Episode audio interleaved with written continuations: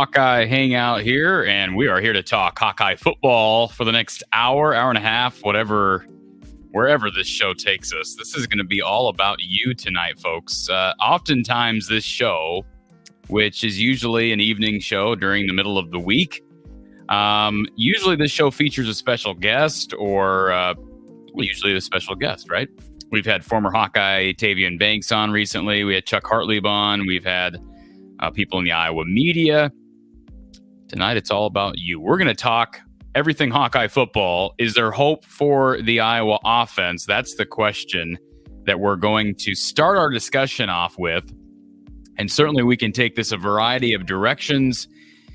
And as you can see on the screen, you have multiple ways you can join the show, one being by telephone.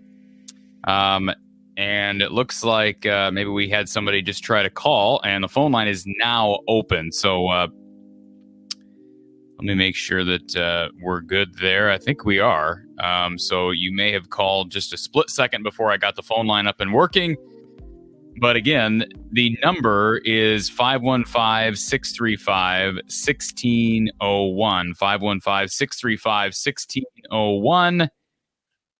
And yes, is there hope? Is there a hope? Brian Ferentz speaking to the Iowa media today. And I was uh, pleased to be a part of that press conference. And uh, I give Brian credit. He owned up to, or at least I, I think he, he properly placed a degree of blame on the quarterback position. And that's something that uh, I don't really know that Iowa has been quick to do. They've been much more uh, apt to blame the offensive line and you know, we continue to hear that the pieces around Spencer need to be better, which is absolutely the case. We talked about it on the postgame show with Coach Patterson the other night. That's absolutely true. But at some point, the buck does stop with the coordinator and the quarterback. Those are your two most important individuals as it relates to the offense. I don't care what uh, offense you're talking about. Um, Iowa's included. I, I still, be, I, I know that other people don't agree with that. There are some people that would tell you that the offensive line is the most important part of an Iowa offense. I happen to think it's the guy who is uh, taking care, of supposed to be taking care of everything pre-snap, um, and the guy who can potentially make up for an offensive line that is struggling. And this is an offensive line that struggled all of last year. And you want to talk about them improving in the bowl game? We did not see any of that carry over to Saturday's game against South Dakota State. So what does that mean moving forward? Does Iowa have an opportunity this week to turn things around? Are we going to see a 180? Are we going to see Spencer throwing the ball over, all over the yard and Leshon Williams running for big yardage? We get Gavin Williams back this week from injury. That's huge. Will that mean something? That's the question that uh, I'd like to get your thoughts on, and certainly along the way offer some insight that I have into the situation that is the Iowa offense. Let's start our, our night with a call. Thank you for calling, and they're gone. Um, hopefully the phone line is working, folks. I've had uh, a couple people call in now, and uh, the line goes dead. So uh, try again if you are trying. Let's try it again. Thank you for calling from the Hawkeye of the Storm. Who's on the line? Hello, can you hear me? Hello? Yes, can you hear me? You're on the air. Yeah, this is uh, Hawkeye Bernie from Iowa City. Um, so I just have. The offense is not doing so hot, and just being hypothetical here. I mean, what what would you rather have? Uh, elite QB, elite wide receivers, or an elite offensive line?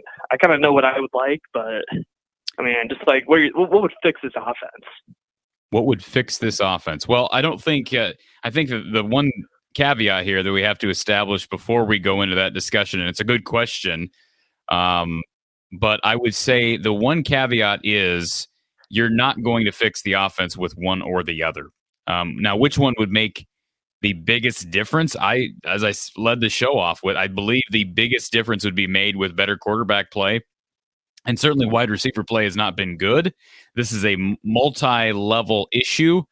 Since saying that, since I mean, I literally remember having this exact conversation in January after the Citrus Bowl, having this conversation with Coach Don Patterson that this offense is not going to be quote unquote fixed with, uh, oh, you know, we got just got to get better on the interior and we've got to, you know, we're going to go through strength and conditioning. No, we, we need some personnel changes. You need changes with play calling. It's a number of things. But I do believe that right now, what Iowa needs is a jolt at quarterback.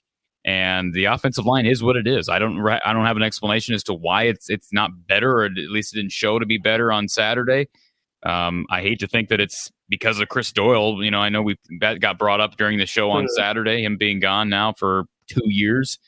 Um, but yeah. I would say quarterback play is a bigger concern and, and would make the biggest jump if you can get a jolt there.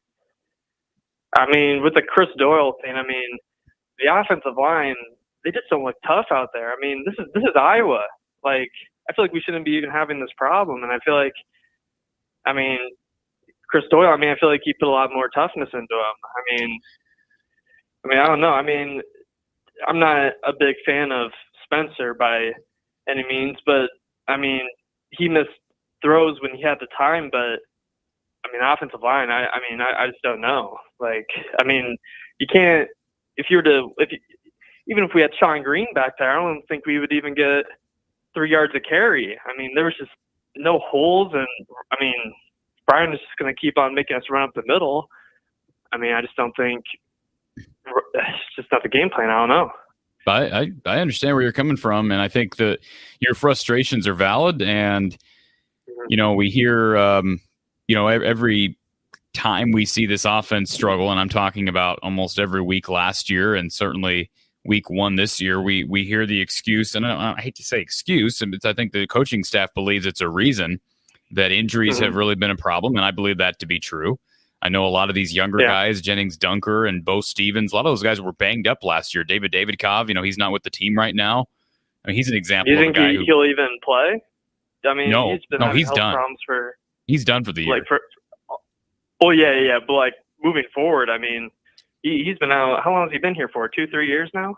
No, this is just his second year. He enrolled early last year as a true freshman. Yeah, but no, okay.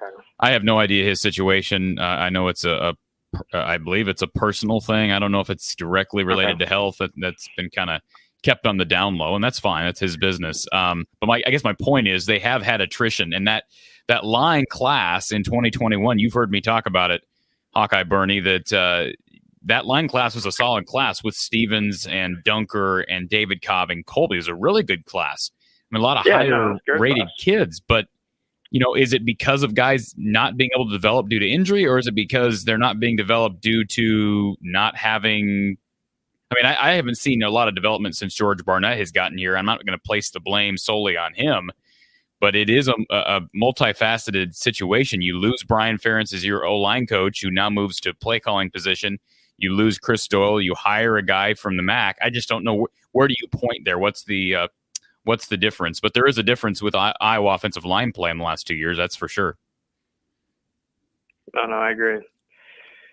Um, I mean, if I were to have one more question, I, I to bring up the Brian Ferentz uh, Zoom meeting, I, I was able to hear you get in a couple questions, and uh, you know, I appreciate you. Um, I wouldn't say the other reporters are soft, but I mean, like, yeah, you got you got straight to your point. I mean, I guess Brian is also very good at redirecting and kind of like shaded away from a, a lot of the questions. But I mean, what, what, what did you take overall from that Zoom meeting?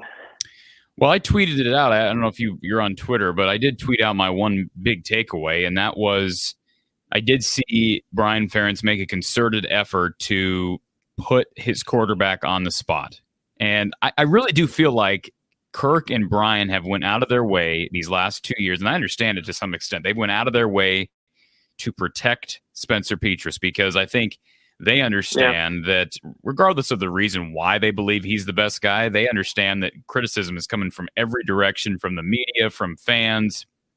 I, oh, mean, yeah. I think I think even opposing, you know, there's been some things that have been said with opposing coaches in the Big Ten. And so I think they felt the need to really go to bat for him and defend him. And let's be honest, he's a what a fourth year guy now, fifth year guy. I think he's a fourth year guy.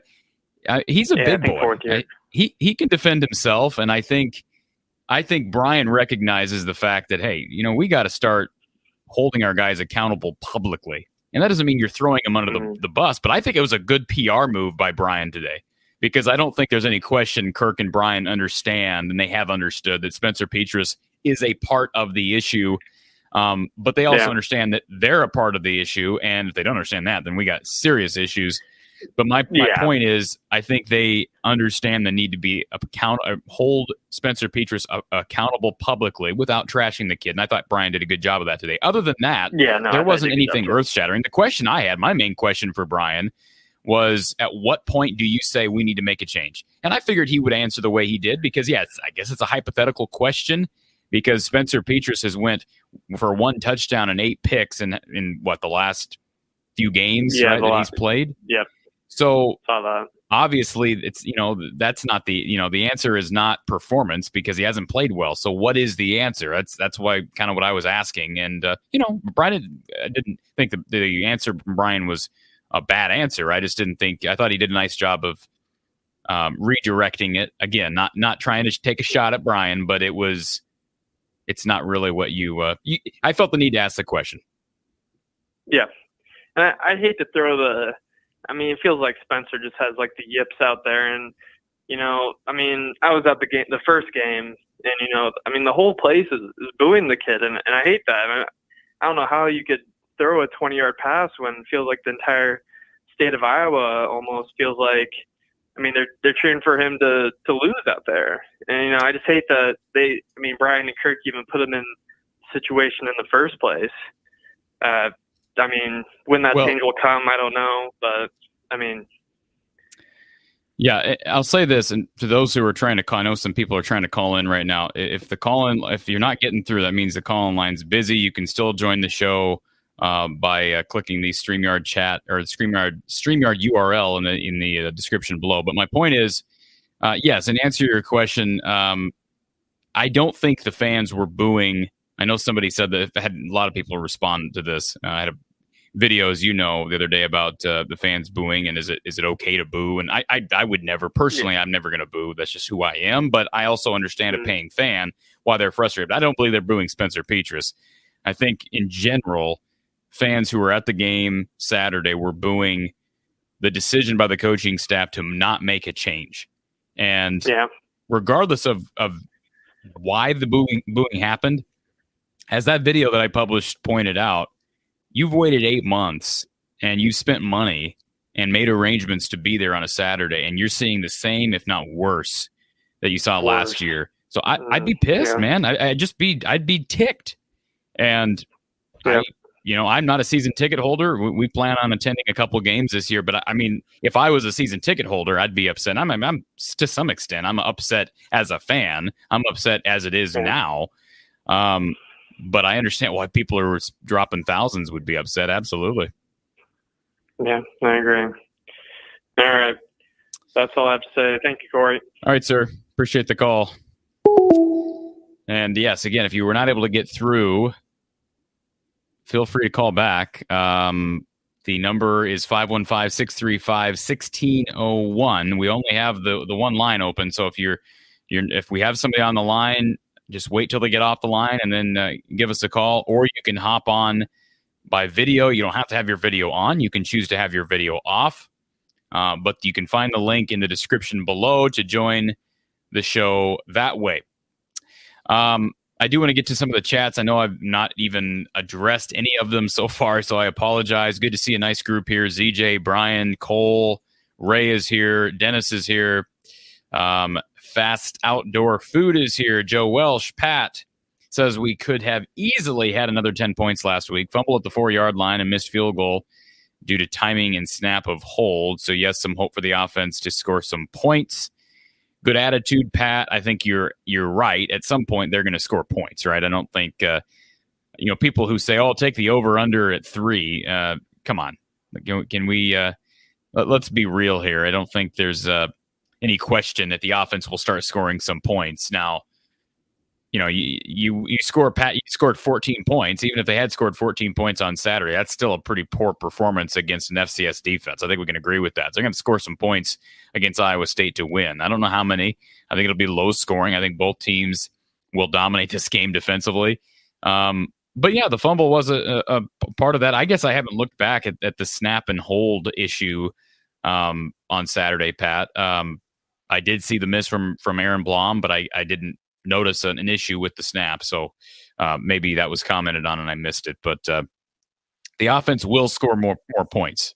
All right, but that doesn't mean it'll be enough. And um, all I know is that defense was about as good as you can get on Saturday, and you you outscore your offense and you outscore the opposing offense. That's what's incredible. Iowa, the Iowa defense not only outscored its own offense, but it outscored South Dakota State's offense. That's just an incredible stat. You score the four points, um, and, and, it was enough to get it done. Just just an incredible uh, number. Um, Chad is here as well. Good to see you, Chad. Corn and Cattle. Gary is here. And yes, Gary, thank you for doing this. If you're here and you're in, you uh, are new to the show, or or maybe perhaps you uh, you found us by means of the post game show, and uh, whatever the case may be, if you're a longtime listener, please hit that thumbs up button. Just scroll down for a second, whether you're looking at it on a mobile, or watching the show on a mobile phone, or you're uh, watching it on your computer. I know it's harder when you're on a smart TV, but please hit that like button. It does help us in the algorithm and it helps the channel to to grow. James says, "What do you think of Brian Ferentz' comments today?" I think I did address that, James. Um, if you have a further question on that, certainly I can take that. For now, let's get to our next call. Thank you for calling from the Hawkeye of the Storm. Who's on the line? Hi, this is uh, Hawkeye Snoop. Hawkeye Snoop. How's, how's it going, Corey? I'm good. How are you, sir? Good. I noticed one thing from the game, and I was wondering if I could get your take on it. Sure. I don't know if we've done this in years past, but I noticed Pottebaum was motioning when we were in I formation. He would motion to the side we were running it to, and our our offense is predictive as it is, and I think this makes it about ten times worse. What What are your thoughts on that? Well, I'm certainly no offensive expert. That'd be a great question for Don Patterson on one of the post game shows. But I would say this: um, it would, it, you know, common sense would tell me, as a non-expert, common sense would tell me that uh, typically you're going to have your fullback lined up on the side that you're running, right? I mean, that's so. Say he'd line up on the, uh, or he, it was an I formation, so he's right behind the quarterback. He motioned to the right. Petras would snap the ball about a second after that, run it to the right, if that makes sense. Yeah, I mean, I, I, get what you're saying, and I get it. It's predictable, um, and I'm. But believe me, I'm the last person that would would argue with you that Iowa needs to become less predictable. But this is what they do, and it is sort of the the, the Iowa thing. I mean, it's sort of the Wisconsin thing to do as well. And as we've talked about on numerous occasions, Wisconsin can get away with it because they have elite skill position talent at running back, and they have consistent offensive line play. Two things that Iowa has not consistently had even though the mantra or the perception from the outside world is that Iowa is dominant in the run game. And they're just simply not. They haven't been dominant in the run game, with the exception of 2020. They haven't been dominant in the run game, even when Chris Doyle was here. I know we got that, again, that got brought up on Saturday. I don't know the explanation for the run game. I have no idea how to explain it because it has not been good for years. Um, it really hasn't been real great since Sean Green's year. You know, even the 2016 team, I don't know how that offensive line won the, the Joe Moore Award because it wasn't great that year. So you cannot be that predictable. You're right. You cannot be predictable with your play calling when you have average to below average offensive line play and and uh, uh, skill position talent at running back. You just can't, and that's why Iowa consistently is one of the worst offenses in the Big Ten. I totally agree. One last question, Corey. Uh, I've noticed, I should say, well, do you think uh, has tunnel vision on LaPorta on most of the pass plays? It seems like Alec Wick had a couple opportunities to get the ball. He looked open on some plays, but I don't know. Petras, obviously not a coach, so I don't know his reads, but it looks like his eyes are focused on either LaPorta or Lachey. Well, certainly Laporta proved to be his uh, favorite receiver last year. I mean, he he led the uh, led the team in receptions, which you probably don't prefer if you're a Hawkeye uh, a Hawkeye fan. You want your your wide receivers to be more involved, but uh, I would say that uh, yeah, that's natural that he would favor those guys. And you got to remember too. I mean, he doesn't have a ton. I don't think. I think it's fair to say that that Petras' camaraderie and chemistry with Alec Wick is going to be limited because Alec Wick, hadn't been working with the ones until all these injuries occurred.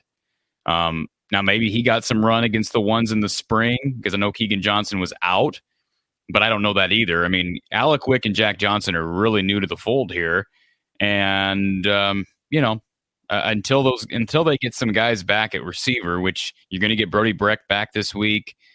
We hope that Bostic, you know, Brian Ferentz made it sound like Bostic's got a chance this week, and then Ragaini's not far off. I don't know about Keagan Johnson, what the situation there is, but um, I think that will help. I mean, if, if Petras favors the tight ends before those guys go down, then certainly it's going to that's going to be uh, heightened when they do go down. Which uh, right now they're absolutely decimated at that position. Have a good night. Thank you, sir. Appreciate the call. And yeah, I mean, I, I, I remember talking about that last year. It felt like um, Spencer didn't always go through his reads properly, and I've been told, you know, Tony Racioppi had him on the show uh, a few months back, and he he told me that he thought Spencer did a nice job, you know, going through his reads, but also you can't completely judge what Spencer's doing without understanding what I was trying to do in general. And Tony Racioppi is not responsible for play calling. All I know is uh, we're talking about simple fundamentals, people, uh, in response to Saturday. And I saw time after time after time Spencer had makeable throws. And I'm not trying to trash the kid, but it is a fact that Spencer Petras had a lot of very makeable throws. Not to say that they were easy throws. He's a senior quarterback who's been working every summer out east with a, a QB's guru. Um, the misses that he had on Saturday cannot keep happening. They shouldn't be happening. Um, and I think that comes down to pretty simple fundamentals. Don Patterson talked about it on Saturday. Just the ability to make sure your weight's on that front foot when you come forward and make that make that throw and that's a simple aspect of quarterback play right um, i would like to think it's a simple aspect of quarterback play and and you could in times see spencer throwing off his back foot the ball's sailing high so i, I think they got much bigger issues uh, right now at that position than okay he's locking in on the tight ends if anything i want him to throw the ball to the tight ends as much as possible because i don't have trust in what iowa has at receiver minus maybe arland bruce Thank you for calling from the Hawkeye of the Storm. Who's on the line? Good evening, Corey. How are you? I am good. Who is this? Lemansky. Lemansky. How are you, sir? Good. Uh, Spencer decommitted from Oregon State December of 2017, and enrolled at Iowa in January of 2018. Okay. How does that say that again? He uh, decommitted from Oregon State December of 2017 and enrolled with the Hawks January of 2018, according to 247. Okay, uh, that's probably accurate. Listen, I was just listening to the show, and so I thought I'd just let everybody know when it all started. Yeah, um, I don't remember that signing day real clearly, but um, so he he committed. I don't remember when he committed. He, in other words, he committed on signing day. Is that the early signing day? Yeah, the two four seven just list is list is lists him as enrolled with Iowa January of 2018 on campus. Enrolled. He had visited Iowa before, visit Oregon State, decommitted from Oregon State month before. Right. So, um, yeah, that that might be. He committed. Yeah, he, he committed five days. I think it's five days after he decommitted from Oregon State. He committed to Iowa. Then he enrolled real quickly. Right. And and of course I don't mean to pour salt in the wounds of Hawkeye fans who are frustrated with Iowa's uh, ability to evaluate quarterback talent. I don't necessarily think that this is a quarterback evaluating issue. I think to some extent you can make that argument. Iowa basically uh, to sum up that whole process, and you can read up on it. I know it's been written about, but Iowa basically chose Spencer Petras over Zach Wilson. That's basically what happened. And of course, Zach Wilson goes to BYU, has a tremendous career. He's now a starting quarterback in the NFL. And that's just a microcosm. Iowa did the same thing with Matt Ryan years ago. Or I shouldn't say did the same thing. They missed out on Matt Ryan. I don't think they necessarily chose somebody over Matt Ryan. Um, but uh, Iowa has had that knack of, of just mi- barely missing on elite recruits on offense at, at the skill position spots. You think about Melvin Gordon, you think about Eno Benjamin you know, those are examples. But uh, Iowa could have had very likely would have gotten Zach Wilson. Now, would Zach Wilson be the guy he is now? My guess is he would not have. And I hate to say that, but if Zach Wilson had been a Hawkeye, Lemansky, would he be the starting quarterback right now for the Jets?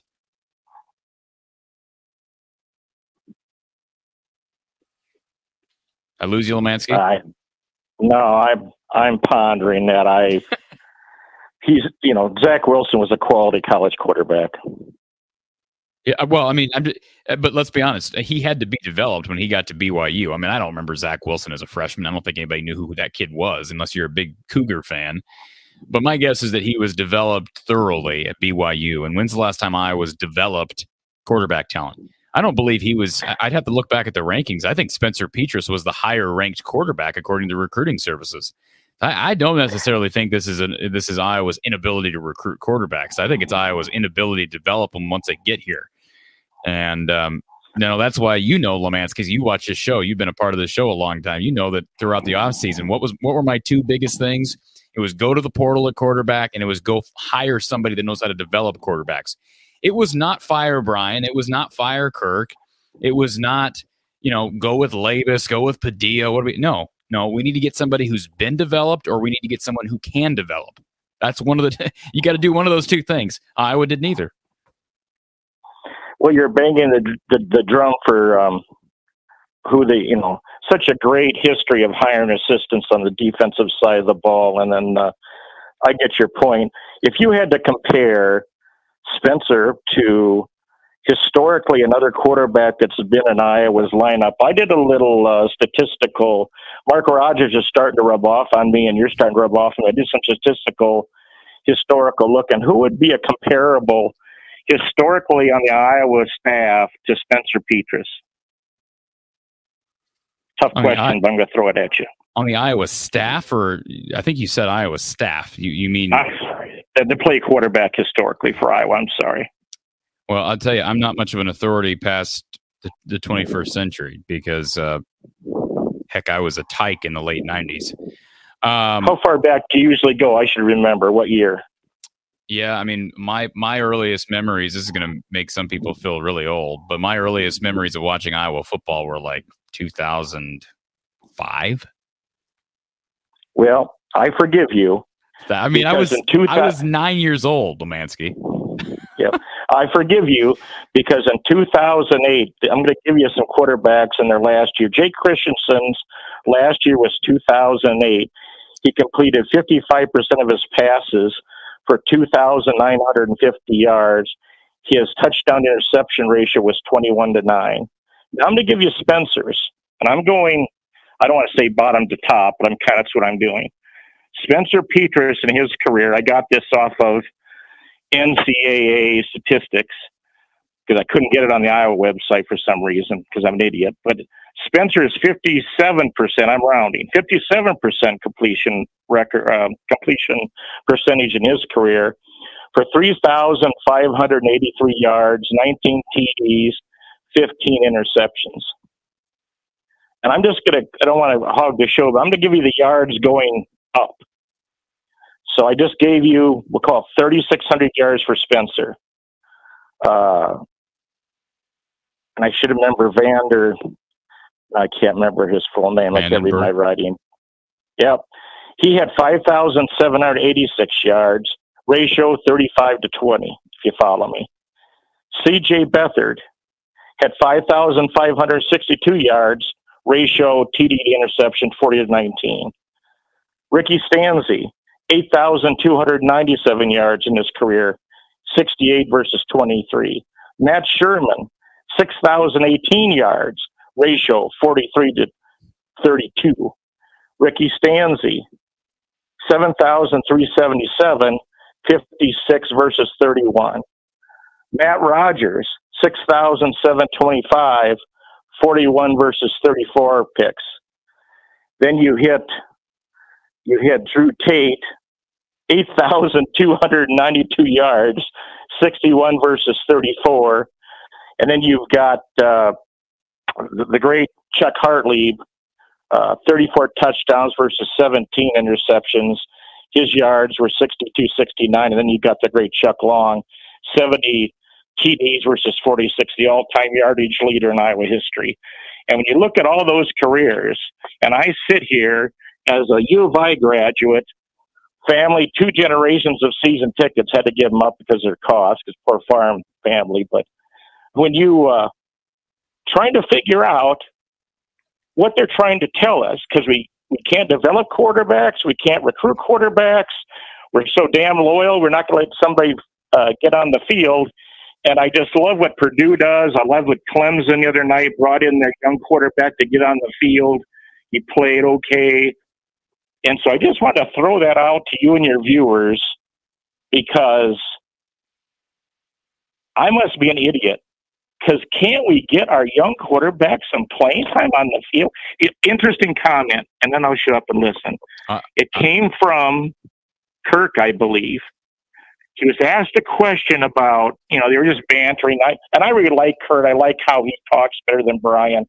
Brian's like me. He runs on and you know, talks shorter sentences and clear. But Kirk said, I thought Chuck Hartlieb was QB number three because he wasn't a good practice quarterback, but he got in his field, got on the field in a game, he played better.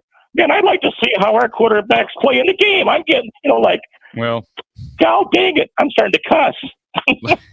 well, Mansky, part so so part of the issue, and, and you're right. I understand where you're coming from, but I'll say this: that part of the issue is Kirk was kind of I mean, he was asked specifically.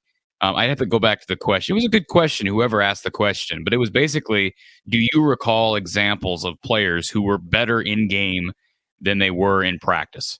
And certainly, I, Hartlieb has been one that's been, I think, pub, widely publicized of being a better quarterback in the game than he was in, in practice. And so, that is not a surprise that he said that. But the problem is you're you're kind of what isn't there a terminology for that when you kind of put your foot in your own mouth? Um, because he he he kind of was trapped because if you say no, if you say no, then then it probably you probably first of all have, have, argued that in the past, so you you kind of catch yourself there. And and if you say yes, now you're now you got people wondering, well, why don't you test that theory out this year? And that's why I asked Brian Ferentz the question today at what point do you say let's let's make a change and see what happens? And I you know I don't have any problem with Brian's response. I didn't think it was it's not the response that I think fans wanted to hear. It was basically, well, I'm, you know, we can't talk about hypotheticals. The point is, in so many words, Brian said, we haven't gotten to that point yet. So I don't know because we haven't gotten to that point. Um, I agree with you, though, Lemansky. I think QB play was so bad Saturday that at this point, I, I absolutely agree, and I'm not the kind of person that says just throw throw caution to the wind and just just try crazy stuff because you know nothing's working. But in this case, you you can't get much worse with quarterback play than we got on Saturday. It just doesn't get much worse than that. And again, it's not nothing personal to Spencer, but whether you're talking about Alex Padilla or you're talking about playing a young guy in Joey Labas, I'm tired of the people that say, "Well, Labas isn't an option because he hasn't been here long enough. He's been here over a year." Okay, if, if he's not ready, if he doesn't understand the playbook well enough at this point to do better than what we saw Saturday, then it's it's much more than not knowing the playbook. Um, we have an issue right now, Lemansky, Let's talk about this for a second. We have an issue with developing quarterbacks. Okay, and I know we keep saying that. You asked, was it recruiting? Is it developing? Evaluating? I think it's the biggest issue is Iowa's inability to develop quarterbacks because we're so focused on how complex this offense is that we don't allow guys to blossom in games. We're obsessed with playing guys who are older, and I understand that to an extent. And I understand that Iowa doesn't have the talent of an Ohio State or, you know, the talent of a uh, LSU. When you look at C.J. Stroud, he comes in as a redshirt freshman, sets all kinds of records last year, threw for what forty some touchdowns. So don't tell me that it's it's not feasible that a guy like Joey Labas could be ready this year. Why isn't he ready? I don't know. I don't know the answer to that. Is he not good enough? Or are we just not developing guys quick enough? I, I think there's no question about it. Don Patterson has said that on the air that within a year, you should have the, the playbook well learned. And if he doesn't have it well learned, then he's not working hard enough, right? So at some point, there's there's got to be accountability. I appreciate the fact that Brian uh, held the quarterback position accountable on Saturday, but now we have to see action. You have to see, okay, Spencer's not uh, cutting it right now. Is it our fault? Is it Spencer's fault? Regardless, we have to move on. We have to see if if Alex can do something. And I hate that. I know that's not what you'd consider to be sound a, sound coaching method, but man, wh- how much longer do you have to sit and, and watch um, ineptitude at that position to say, hey, we need to do something else. And the problem is, Lemansky, it appears to me that And that's why another reason why I wanted to ask Brian that question today because it appears to me that the the buck stops at the win wins loss column, and the pro- and so the problem is, I I do believe unfortunately that that we may not see a change until Iowa starts losing ball games, because so much emphasis has been placed on Spencer has has got a whatever his record is. Is he like 12 and 4 or something as a starter, something at Iowa. And there's been so much emphasis placed upon the fact that he's leading Iowa to wins when you and I both know, Lemansky, that Iowa has won almost every game over the past two years in spite of quarterback play. That that's a fact. That they haven't won. I don't remember a game in the last two years that they've won because of quarterback play. Do you?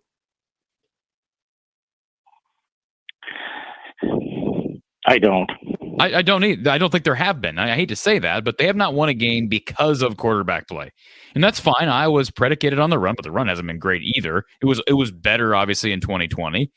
But my point is, I think there's too much emphasis placed upon he's leading us to victories. When in reality, we saw Alex Padilla come in and lead us to victories. There's too much emphasis placed on wins loss and and that's what's going to happen is Iowa's going to start losing games and then we're going to make a change and that's sort of what happened with the the Christensen Stanzi change right in 2000 if I recall 2008 when that change occurred um now 2007 wasn't great either that was a what six and six and six year I believe I'd have to go back but uh, I, I think Kirk needs well, to under my, my advice to Kirk, and not that I'm qualified to give advice to Kirk, but if I was, I'd say, Kirk, just remember way too much emphasis is placed on a quarterback as far as uh, giving him credit for for when your team wins. Um, and vice versa. When he loses it, you know, he, he takes too much blame. And so don't let that hold you back from making a change before it's too late. I just I just think you owe the student athlete. Well, I'm a little more bolder than you are, Corey. I, I coach youth basketball, so I think I'm half an expert. But when when you have when you watch Penn State's QB two go down and their season goes up in flames, that was due to the transfer portal, of course. Or you watch last year a big win over Indiana and I guess I'm going to blame I'm going to blame the offensive side of the ball. Maybe not necessarily Kirk, but Kirk could do it too. Cheapers, that was a blowout. Let's get people on the field and give them some confidence. Like you talk about, uh, you know, encouraging athletes and giving them confidence is our. And here's what I think is a big smokescreen. We run the ball as much as anybody in the Big Ten, just like Wisconsin. Oh, that's a real complicated playbook to hand the ball off and let him throw a couple passes or a couple series. That's a. I don't believe this this crap about the complicated offense that prevents quarterbacks from getting experience. I mean, so many teams get their younger quarterbacks on the field because people get injured, and I've hogged the lineup a lot, but I don't believe this crap about we can't get the quarterbacks on the field. It's a complicated office, and they can't learn. That's the biggest bunch of hooey I've seen since I watched my first Iowa football game. I get you, Lemansky. I appreciate the phone call, sir. You bet. Have a good night. And then let me just say this before we get to our next call. Uh, I don't believe the Iowa offense, in and of itself, is any more complex than any other offense. I think Iowa really needs to look at how much um, onus you place on that quarterback, right, for pre-snap stuff and just getting Iowa out of bad situations. I don't know. Again, I'm no offensive guru. It's hard to even comment on these things, but um, that would be again. I, I hope that some of you who are here tonight can can join us for the post game show on Saturday. Hopefully, we're talking about a win. But these are excellent questions for Coach Patterson. Maybe if Coach Patterson's watching, he'll uh, give us a call. Let's uh, take our next caller here. Thank you for calling from the Hawkeye of the Storm. Who's on the line? Uh, this is Pat from Minnesota. Hey, Pat. And uh, I just wanted to mention, I think Lemansky is really onto something there. I'm going to date myself, but uh, I remember way back when I was in college at Iowa, and uh, Ara Parseghian was taking his, his, was his first year at Notre Dame, and he uh, had a sense about a third string quarterback who was a senior who never had any game action. And he wasn't that good in practice, but he just had a sense about him. And he put him on the field the first game of the season. He went on to win the Heisman Trophy. His name was John Huarte. So I just wanted to add that. So not only was there Hartlieb, Hartlieb who was who was also one of those kind, but but also a guy that went on to win the Heisman. I just want in, in defense of, of Spencer.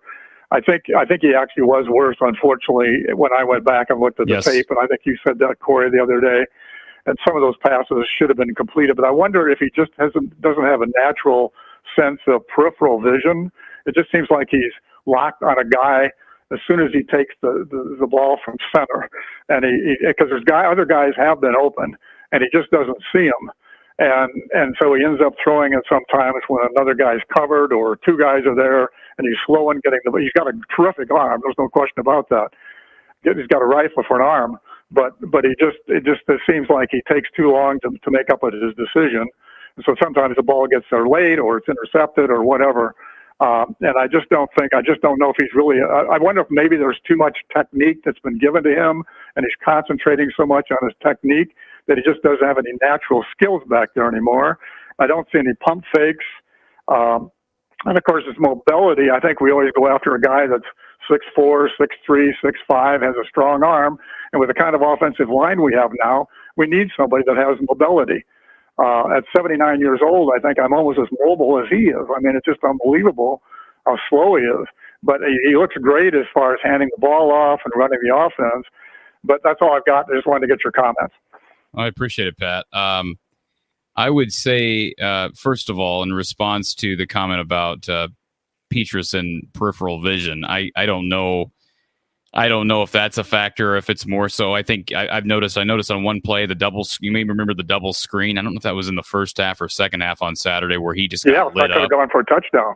Yeah, and the problem there, to me, at least when I watched that play back, is it never. It didn't look like Spencer once looked to the left side of the field prior to the snap. No, you're right. I watched that too again.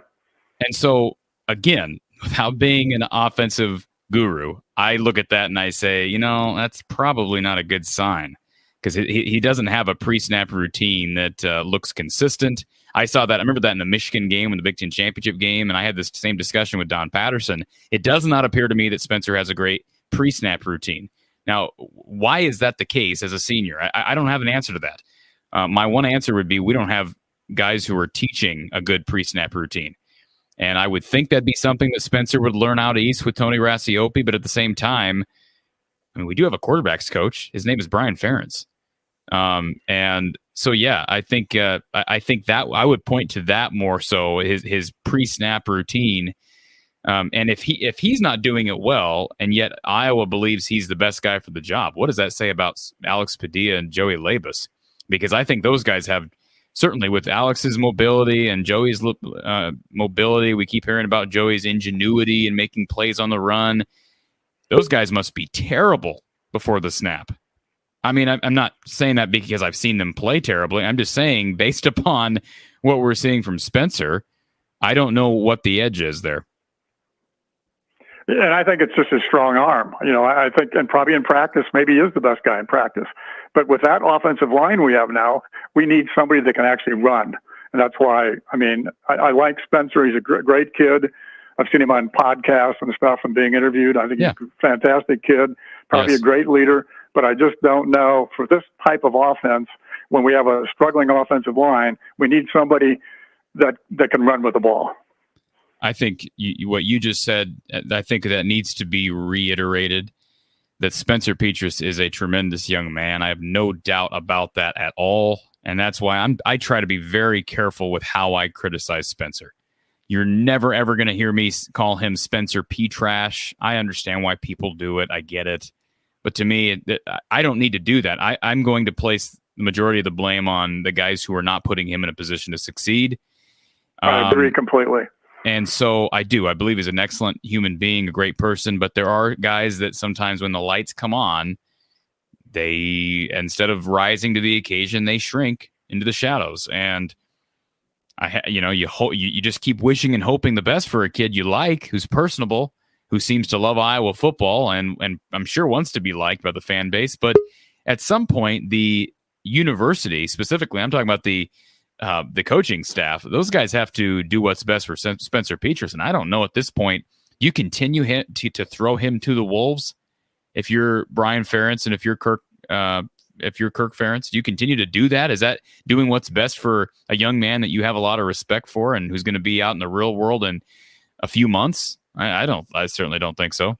I agree with you completely. It's just a matter of he keeps losing his confidence game after game. I'm hoping. I'm hoping in fact that Saturday he has a fantastic game for the kids' sake, sure. not only for the team but also for his sake. Uh, because he is really a nice kid, and I, and I hope that he does have a terrific game. But I just don't see it happening, unfortunately. I understand, and and I you've seen him, you've seen uh, you've seen this uh, this offense for the last how many years, and specifically this offense with Spencer Petras at the helm for the last uh, two years in one game. So uh, I, you know, that's why Pat. That's why during the off season, I I wasn't focused on uh, okay, how can we make Spencer Petras better? I know that was the the coaching focus. My focus was how can we push Spencer Petras? Who can we bring in that will push him? Whether it be another quarterback from the portal who's been developed somewhere else, or uh, a coach that knows how to push him. And Iowa didn't address either. Yeah, I agree completely. And uh, thanks for for doing these, Corey. Appreciate it. Thanks for the call, Pat. Appreciate yep, it. Bye great calls great great stuff folks and uh, we do have a couple people waiting here on hold we'll start with uh, thomas thomas is with us this morning or this evening thank you for calling from the hawkeye of the storm how's it going pretty good how are you doing i am doing wonderful your thoughts on the quarterback position well my issue is they keep saying that he practices well okay but he's been practicing well for how long right so if it doesn't translate to the field, to the game, and what does it matter if he practices well? When well, do you say when do you say okay the practicing well is not doing anything for us on the game in the on the game? I agree, and I think it's um, unfortunate that the the picture has been painted that he practices that much better than Alex Padilla and Joey Labas because I don't believe, based on what we saw in the game, last year. We saw Alex Padilla come in and be serviceable, right? He, I think he was just as good as Spencer Petras. I understand his completion percentage wasn't quite as high as as Spencer's, but he, you know, he won games just like Spencer did. I don't think either guy lit the, lit the world on fire, but I, th- I think you're right. I think it's unfortunate that that that picture has been painted, and even if Alex is not as good, even if Joey doesn't look like he's ready, I mean, again. Um, some guys do rise to the occasion and some guys shrink away. And I, I don't know how much more time you need to, to convince yourself that hey, we, we got a guy right now that it's just not he's just not cut out for this. Or we uh, haven't we haven't we haven't developed him. We haven't. I mean, because part of the development, I think the development process, especially at quarterback, is mental. And you know, perhaps I know that fundamentals are not a strong suit of Iowa quarterback play, and we saw that under with C.J. Beathard, with Nate Stanley. Those guys were not developed fundamentally, and you can put some a large, I think, part of the blame on Ken O'Keefe for that. Um, but my point is, if he's if his fundamentals are fine in practice and he's coming out on game day and kind of throwing them to the wind, then that tells me there's a there's wires not connecting upstairs um, when those lights come on. And I, I think again, I don't blame Tony Racioppi or Spencer Petras for that. I probably blame the Iowa coaching staff for that. Oh no, I, I completely 100% blame the Iowa coaching staff. The problem with Iowa's even their coaching staff is the fact that they uh, they prioritize check check throw away. Okay, they don't ever or they rarely throw up the jump ball. They don't trust. They don't seem to have trust in the wide receivers. They, they don't really have anybody to throw up the jump ball right now, well, too. You throw it well, up right now, but we have in the past, and we still don't you. do it. I get right? You. They drill it into our quarterback's head. If it's not a perfect situation, don't throw it there. That has been the case uh, ever well, since Kirk got there. I'll say this though, Thomas. I, I don't remember ever seeing so many passes thrown out of bounds to the to the boundary than I have in the last two years.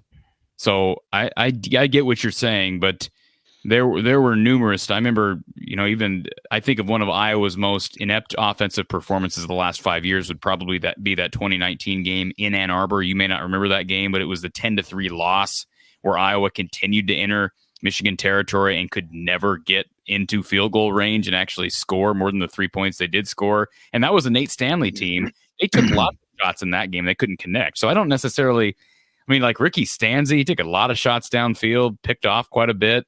I know that uh, his situation was sort of unique because he had two elite wide receivers, two of the best in Iowa history. But I, I think this is more so an issue with this regime of quarterback play. I don't I don't remember it being this bad.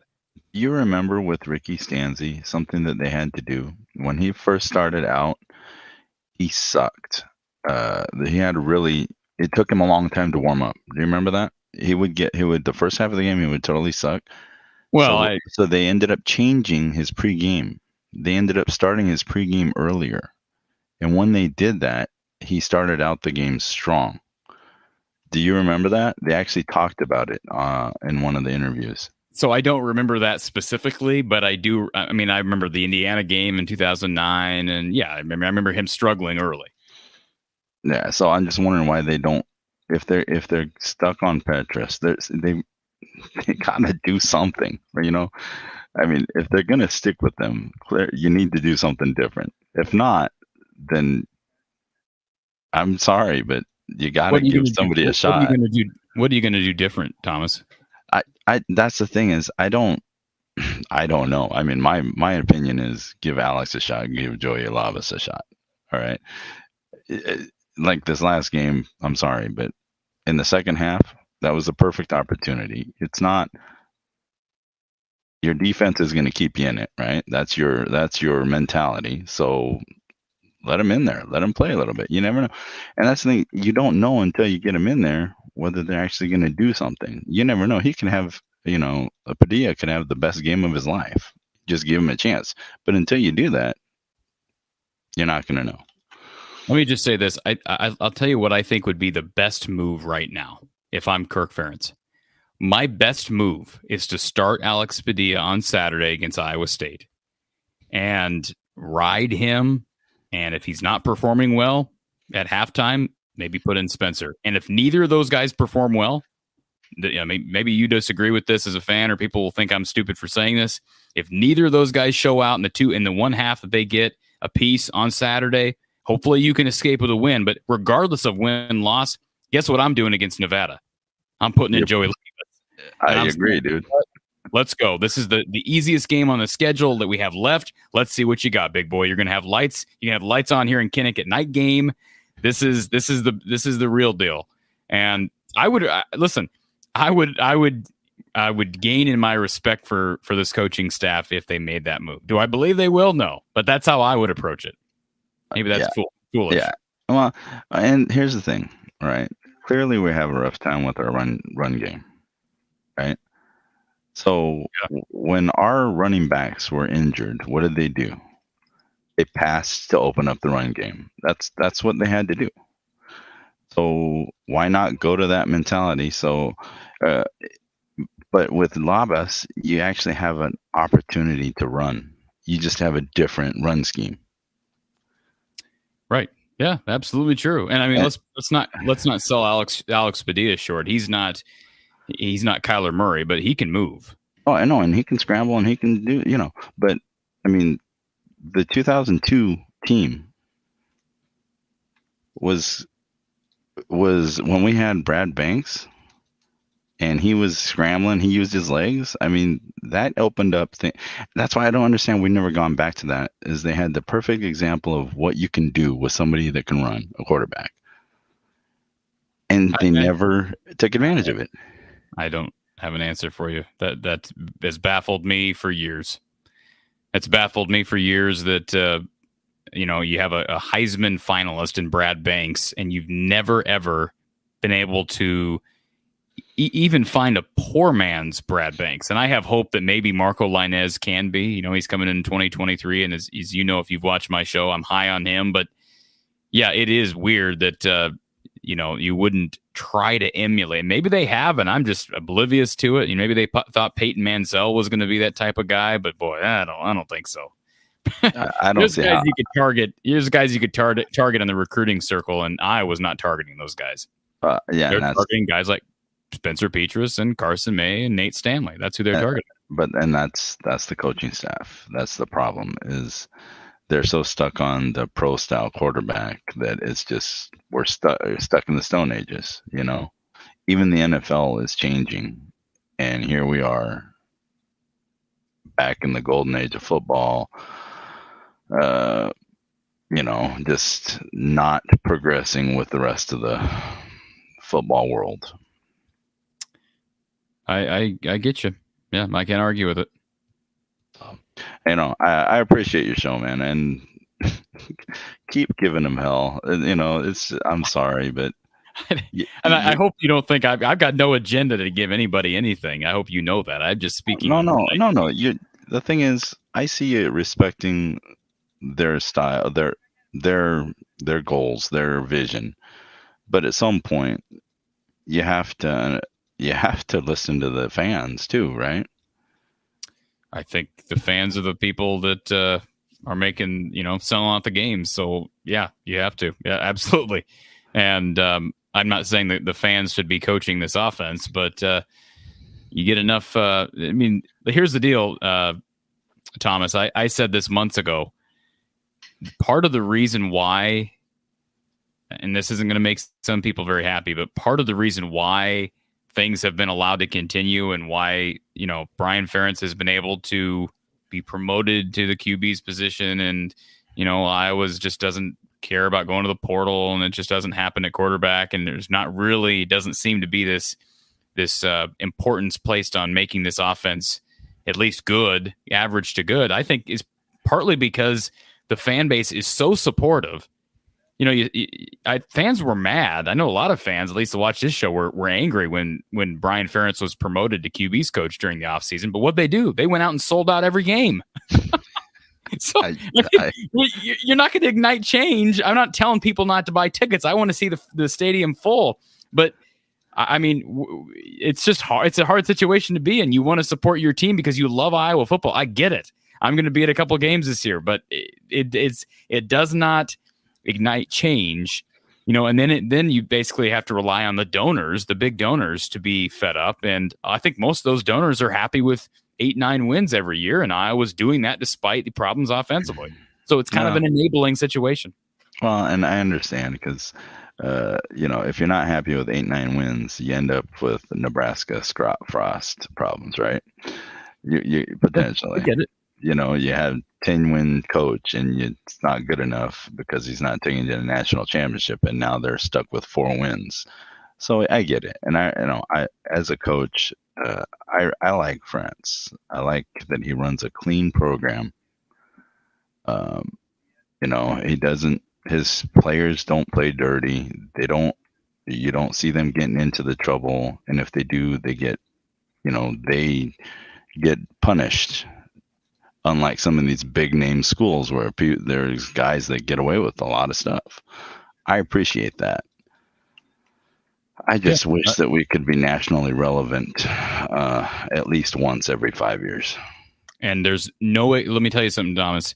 There is nothing. I want you to know this because there are a lot of fans who will make will try to convince you that there's something wrong with wanting that, and there is nothing wrong with wanting that. And that's what people need to understand. If you are happy with eight and nine wins, that's fine. You have every right to be happy and sit back and say, "Well, I remember the days before Hayden Fry was here," and you know, fine. That's fine. You uh, you can have that perspective, but also understand the perspective of someone young or old who says, "We have an elite defense.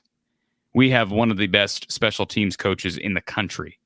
We had one of the best returners in the country. We have maybe the best punter in the country." We have maybe the best linebacking core in the country. We most certainly, I believe, have the best defensive backs coach in the country in Phil Parker. We can be elite, but you you can't be with putrid offense, and that's what Iowa has. So, no, there is nothing wrong with looking at it that way. And I can tell you, I'm not going to name names, but there are former players who feel the same way you do just know that there are former players who are frustrated just like you. It's not you. You're not alone on that island like some people want to make you feel. Now, you know, it's I've been a fan ever since 1999, and just I I'm tired of the every four years you have really good team, and then it's just really crappy I don't expect this to be Ohio State. I don't expect this to be Michigan. But come on, let's just be nationally relevant once in a while. Instead of instead of being nationally relevant well even nationally relevant but i'm tired of like the joel or what's his name? You know the fakers. We're the fakers of the of, of college sports. You remember uh, a few years ago oh when the, calling, we, calling we were, yeah when we were 15 and 0 but we were fakers right that's the kind of shit that i'm tired of for iowa I get you. Yeah. So I, I appreciate your show, and uh, I think I've said enough. Appreciate it, Thomas. Thanks for listening. Thanks for participating. All right. Thanks. Bye. All right, we're rolling along here, folks. I got a couple callers on hold. Um, just seeing if we have our uh, actual call line open. So the actual call line is open. Just making sure. No, now it's not. Oh, now it is people are having issues with the call line. Maybe if you're having a problem with the call line, I don't know what to tell you. Um, we do have Samuel who's been patiently waiting on hold for a while now. And uh, actually, let's go back to that picture, Samuel. Look at that. As a pike in your hands. Man alive. Where'd you get that? Oh, I caught that. Can you hear me all right? I can hear you just fine. Is it a pike okay, or a muskie?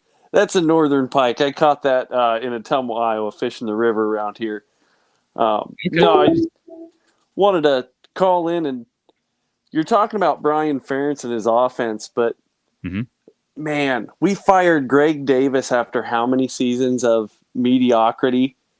And I we understand didn't fire, we didn't fire Greg Davis. Nobody fired Greg Davis. Well, it, it, I mean, yeah, you're right. That's my bad. It's it does seem like it was kind of a forced get out of here retirement, though. I, I th- well, I think that was the. I think that was just like maybe the just the narrative. Yeah, the the Ken O'Keefe situation was part of a bigger plan. I think the Greg Davis hire was part of a bigger plan, and yeah. that plan was that plan was to uh, give Greg Davis a few years before retirement, and then make the easy transition to Brian. Yeah, yeah, but uh, Brian Ferentz has he ever cracked the top fifty nationally with his offense? Uh, sorry, I didn't mean to scoff. Uh, no. Yeah, I mean, so well, no, but How, let's just be honest. They haven't, and I looked at these numbers. Let me pull up the numbers. I'm glad you asked that question. Let me pull up the numbers here because I have the numbers. I wish I could put them up on the screen for everybody. Uh, maybe I'll do a video on this. Um, let me find. Let me find those numbers. Let's see. Yeah, because I have a copy of the total offensive numbers over the past, like, I don't know, maybe 20 years or better. Um, Okay, keep going with your topic. I'll try to find this. But um, if if we could just even have a top fifty at best offense with the defenses we've fielded the last three four years with Phil Parker at the helm, I mean, the team could be nationally relevant more than every once in a while. We could be competing for the Big Ten West yearly instead of every third year, where we have to watch Wisconsin win or Northwestern, God forbid, squeaks one out again it's just we're always we're always the backseat driver of the Big Ten, waiting for somebody to to muff a kick. And here we are at Kinnick with an offense that can't even start, just waiting on the same old fiddle to play at the end of the game.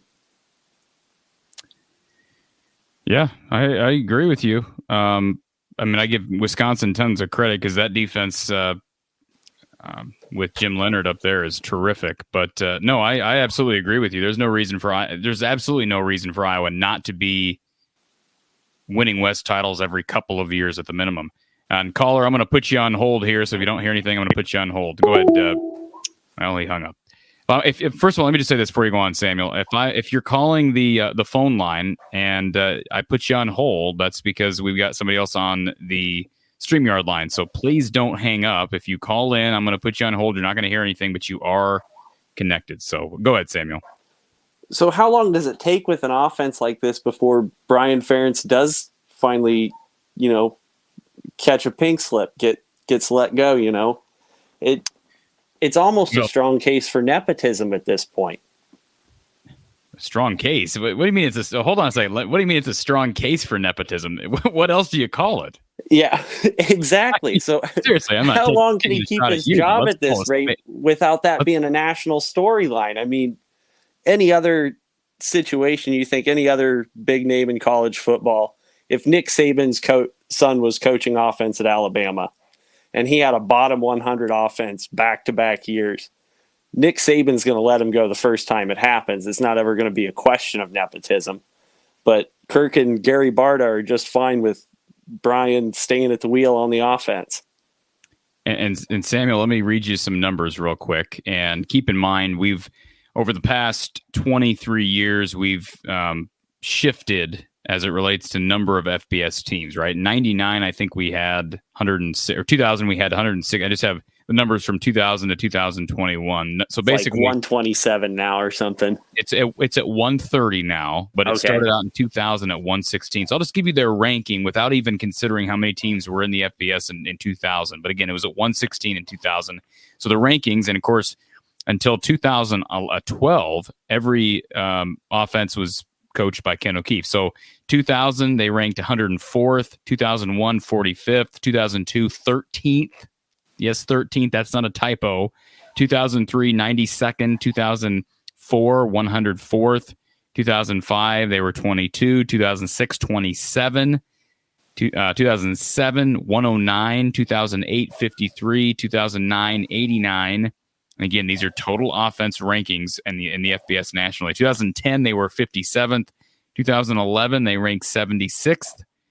And then of course Greg Davis took over, and since then Iowa has not had a top 50 offense. So 2011 um, they were uh, well, I hadn't had a top 50 offense t- since 2006, but they were at least 53 in 08. 2012 they were 117.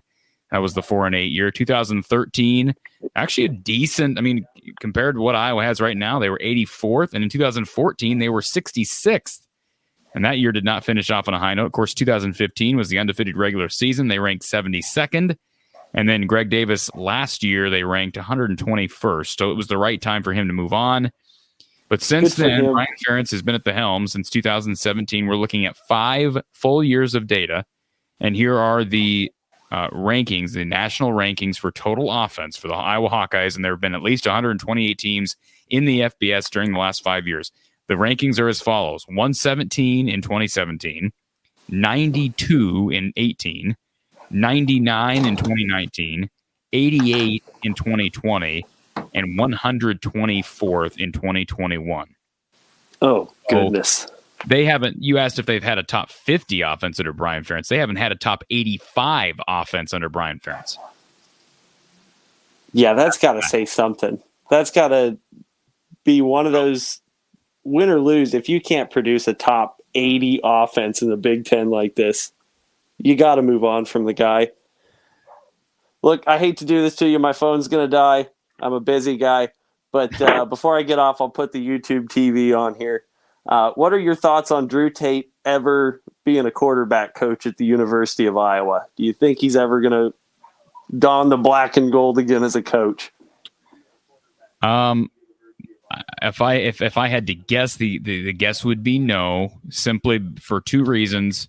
Um, now, could he come back in a future regime? Absolutely. If if you know you have a, a head coach that uh, embraces the past, like I think Kirk Ferentz maybe should do better. Um, I think that's possible, but I don't think Kirk Ferentz particularly got along with Drew Tate. Not to say that th- those guys aren't fine now. I'm sure that they are, but I don't think their personalities really meshed. Kind of like I don't think uh, Kirk Ferentz's personality meshed with Charlie Jones. I think it was kind of the same dynamic to an extent, except now you're looking at a the most posi- important position on the field and Drew Tate.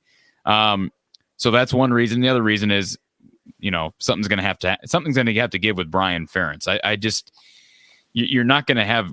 How could that happen as long as Kirk Ferentz is here? I don't see Kirk's not going to fire his son. Um, so unless they find a way to ease Brian on to a, an NFL job, which right now he's not very hireable due to the the lawsuit that's up against him, um, I just no. I'd say chances are no, that will not happen. But I wouldn't be opposed to it. We'll see how Drew Tate does up uh, at UNI. This, of course, his first year there. He's going to be a monster. Hawks by a million. Thanks, Samuel. Appreciate the call. Hawkeye Howard is here. Hawkeye Howard here as always. you are a faithful fan of this show, sir. Can you hear me all right? I can. You kind of like sound like you're in a well, but uh, I can hear you. Yeah, that's because my mic is up on my camera. So, well, uh, I saw your uh, questions today, Brian. Uh, you like poking the bear, don't you? Here, speak. I, re- I speak, read his, I, I read his face. So, speak but- up a little bit, Hawkeye Howard. Did you say I like? Okay. To poke, did you say I like to poke the bear? Yeah, I saw the interview with Brian Ferentz today. Okay. And yeah, you poked that bear a little bit. And, uh, I don't like hypotheticals. And so I was like, um, I was like, oh yeah, what's the hypotheticals? I would have asked him when he's going to resign. So I didn't think it was. Listen, I, I kind of expected that maybe Brian would say, "I don't, I want, don't want to talk about hypothetical questions." I didn't think the, I didn't think the question was unfair. Listen, I, no, it I'm never going to go into fight. You know, if if I was gracious enough to let me be a part of any level of media access, I'm not going to go into that press conference and grill Brian Ferentz with with unfair questions. I'm not going to do that. Now, I'm, Yeah. I'm asking him tough questions. I thought that was a fair question, but it also wasn't a softball. And if anybody missed it, the question that I asked Brian Ferentz was, "What will necessitate making a change in your mind, based upon what you know about what you see every day in practice from Alex Padilla, Carson May, uh, Joey Labas, and Spencer Petras? What will it take for you to make a change during the game? Is it interceptions from Spencer? Is it an injury? What is it that, that it has to come to?" Mhm. And his answer was, you know, it's kind of a help, hypothetical question, but he wasn't disrespectful, and I, I didn't feel like I was poking the bear. I felt like it was a fair question. I was just, I read his face a little bit and kind of like he wanted to roll his eyes back of his head, like, oh, I didn't want to hear that. But you know, like, but did you hear how many times he said practice? Oh, he did good in practice, and practice, and practice. I don't care about practice. It was about the game. So, did, didn't you hear that about practice all the time? He kept bringing up practice. Uh, yeah, yeah, he, he wasn't he wasn't like Allen Iverson, but yeah, he he brought it up. Yes. Yeah, so, um, I also, uh, as- as you said, that a lot of ex players are not happy, and um, I've seen that myself, and uh, heard that myself, you know, by a reliable source. But, uh, but in a way, uh, I'm, uh, this game here, uh, Corey, I don't think we're going to win it. I think the trophy's going back to Iowa State. And you know me, I'm a Hawkeye through and through. Uh, I'm predicting I was going to lose. Well, I I, I understand uh, the the fear, and I'm not saying it's not it's not um, reasonable. I, I do think that uh, the line right now is what three three and a half. I think that's appropriate based on Iowa's performance week one. I don't think you read anything into what Iowa State did against Southeast Missouri State.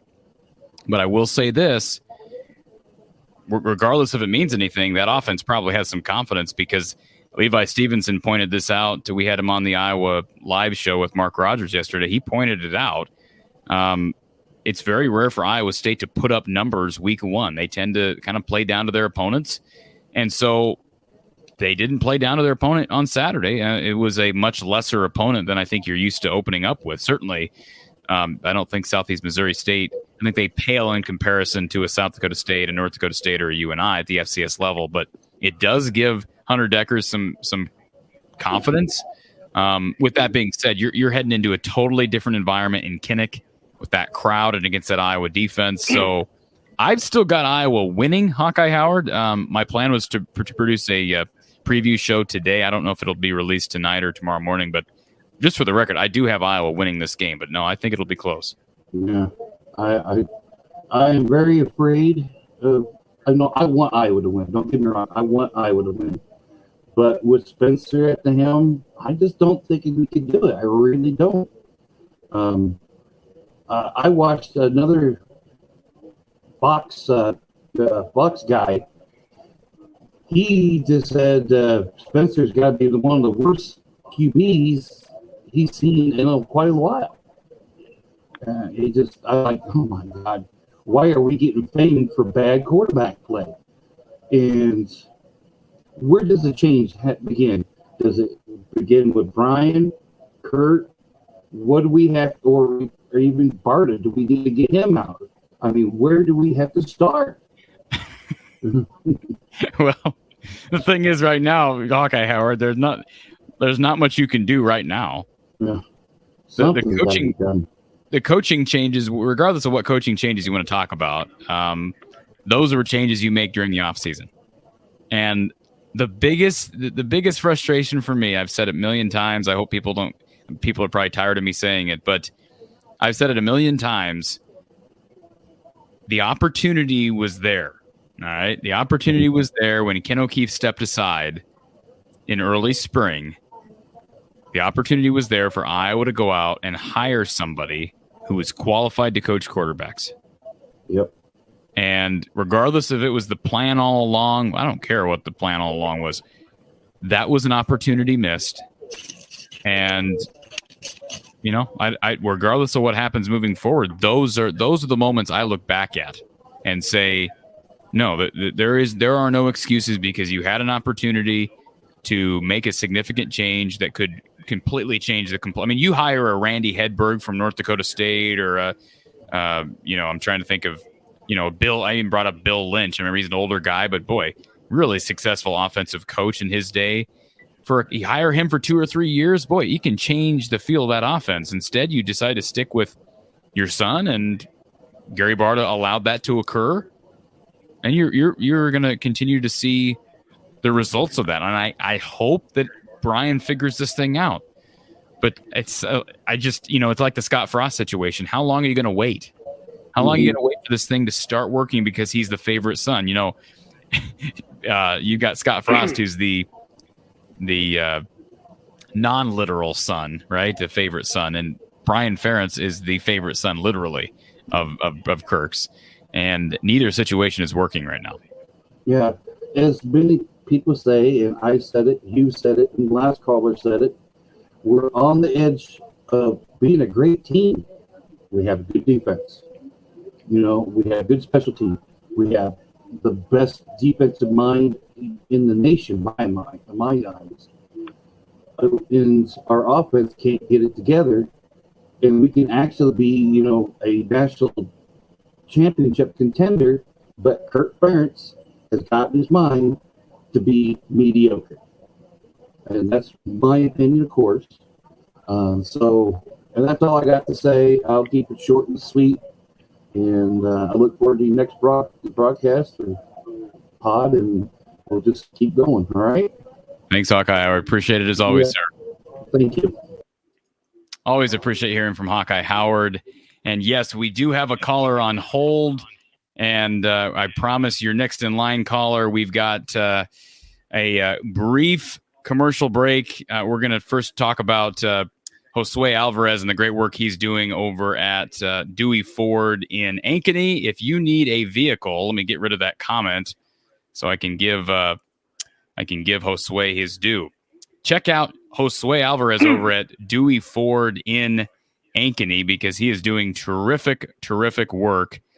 Uh, if you need a new or a used car, visit Josue. His number 515-776-1068. 515-776-1068. And here's the uh, here's the uh, caveat, Hawkeye fans. If you visit Josue and find a used or a new car that you like and you make a purchase through Josue at Dewey, tell him from the Hawkeye of the Storm sent you and you'll get a $100 gas card for Casey's. That's a $100 gas card from Casey's, but you must mention that uh, from the Hawkeye of the Storm sent you. Again, contact Josue Alvarez at Dewey Ford in Ankeny at 515 776 1068. So appreciate Josue sponsoring the show as always. And also want to thank Iowa Floor Covering doing great work down in the Des Moines metro area. We'll be back after a brief message from our sponsor, Iowa Floor Covering. Welcome to Iowa Floor Covering, a locally owned flooring store in Bondurant, Iowa that specializes in do it yourself projects. If you're a contractor or a DIYer, Iowa Floor Covering has your back. Right now at Iowa Floor Covering, get tough core click together 4.5 millimeter waterproof vinyl flooring for 269 per foot when you install it yourself. That's a much better value than you'll find at any of the big box stores. Looking for other types of flooring? they can help with that too. Between their exceptional product knowledge and commitment to customer service, the guys at Iowa Floor Covering will provide everything you need to complete your DIY flooring project. So what are you waiting for? Skip the box stores now and visit iowafloorcovering.com slash DIY. That's iowafloorcovering.com slash DIY. Promotional pricing only available with self-installation. So appreciate Iowa Floor Covering for hopping on and sponsoring the show. And yes, don't go to the big box stores. Choose someone local. Choose a team that will care for your needs and your needs only. Again, that's Iowa Floor Covering. And um, we'll continue to uh, give them shout outs because they are doing great work down in Bondurant. So, again, Iowa Floor Covering and uh, we do want to get to our next caller. Before we do so, I want to let everybody know I'm here for at least another 20 to 30 minutes. All right. I know it's 1030. Uh, it's not uh, technically my bedtime yet. So um, I, uh, I am willing to continue with these phone calls. We've had um, one person here patiently waiting on the line. Let's get to our next caller. Thank you for calling from the Hawkeye of the Storm. Who's on the line? Zach, how's it going? Hey, Zach, appreciate you hanging in there for, let's see, have you been on the line for about 15 minutes? Appreciate that, sir. No problem. Um, I heard it come up on the FS1 broadcast, and I think I heard Kirk kind of speak about it in the presser, um, talking about Petras's issues with social media last year. Now, I'm not one that I agree with your point. I'm not one to call him P trash, or I think I saw on a message board someone saying he should, you know, have Tonya Harding kind of done to him and take out his knee um, which I think is awful. Um, but I wonder how much of an impact that actually has had on him as far as, you know, his, his mental game in a sense. Um, and also, what did you think of Kirk's uh, statement about Keagan Johnson being quote unquote away from the team? Um, that's a good question, and I saw a, a, question in the chat about Keagan, and I don't really have a ton of information on the Keagan Johnson situation. I know there have been rumors out there about, you know, is it injury related? Is it personal? There has been nothing said that I've that I've heard from the coaching staff that has indicated to me that he will not be back on the field this year. Um, I, I, know that uh, he was at media day. He's the one of the few guys I didn't get a chance to, one of the few starters I didn't get a chance to speak with at media day, but he was there fielding questions. He was a part of at least some of fall camp. So I really don't know. Is it health related? Is it something personal? Um, I, don't have the answer to that question, but I would expect him to be. To, you hope he can return this year at some point. Uh, if he doesn't, I just don't know where you turn to a receiver because you just don't have, uh, you know, Ragaini's not a guy who's going to pop the top off of a, of a defense. I think Keagan Johnson's your one guy who's proven he can do that. Brody Brecht is a bigger X type receiver, but again, is he going to be your downfield threat? Probably not. Keagan at least proven, you know, proved last year he can do that. So, what was your other question, um, Zach? Uh, with uh, Peterson, the social media stuff, because I know, okay. I think it yeah. did bother him last year I know I know Ferentz in the past has kind of discouraged players from social media for stuff just like that, but I know with he wanting to have players have a little more freedom, letting them do that and all that stuff, and I wonder if that's affecting him more than maybe people know. Well, I mean, it, you know, is it the chicken or the egg? I mean, what came hmm. first? Right. Um, I, I think right. it's clear that uh, there was a lot. I remember there were people, I won't say who, but there were people uh, out there who should be somewhat in the know that I remember we're comparing we're, we're, basically stating that they were they were being told that Spencer Petras looked much better than Nate Stanley in practice. Do you remember that hype before the 2020 season? I do. Yeah. And so my point is I don't think there was anybody that was ripping Spencer before that 2020 season. And I I don't notice a big difference between what we're seeing right now on the field and what we saw during weeks one and two of 2020. To me, it's the same quarterback. Right. And and like you, I was willing I'm, you know, willing to kind of write off 20 2020 was just a wacko season in itself. Sure. With really no camp, no practices and hello, you're on the field. Have a nice time. Sure. Yeah. Um, and you know, I, I liked your questions with Brian. I think the one with the presser with Kirk, I think you actually said two a lot of softball questions. um, but I do, I do hope for Spencer's sake that that maybe it's just first game jitters and offensive line play. And I'm glad Brian Ferentz said, you know, the buck stops with me. I'm hoping it does. Yeah. Um, but yeah, I mean, he can say know, that all he wants, but that what does that right. mean? What does it actually mean? When if Brian Ferentz says the buck start, stops with me, what does that mean? Right. I mean, and I think he said, you know, it's about he, you know, he's getting trying to get back to his fundamentals and you know, and yes, Logan Jones was a couple steps off, and so was the offensive line. But you know, you're going to have that in every game. Sure. E- even yeah. in the years that Iowa had an amazing offensive line, offensive line occasionally sputtered. It happens. Yeah, and and let's just reestablished the offensive line was not good on Saturday. Nobody's claiming that it was. Logan Jones is a first year center. He just switched positions this past offseason. So there are going to be growing pains. Am I concerned about the development of that offensive line? And now that we're heading into year two and it appears that there haven't been significant strides, yes, I'm very concerned about that. And I don't know what else you point to other than the fact that they don't have Brian Ferentz as their position coach anymore. And I think he probably would be a darn good offensive line coach.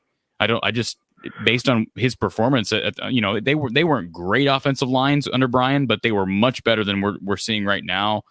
Um, the other factor is Nate Stanley was a guy who he was a statue, but Nate Stanley actually was compared to Spencer Petras much more mobile and was hard a guy who was hard to bring down. I mean, he the guy broke tackles. He he made some of the most physically impressive plays as a quarterback a six foot five quarterback at Iowa that I've ever seen.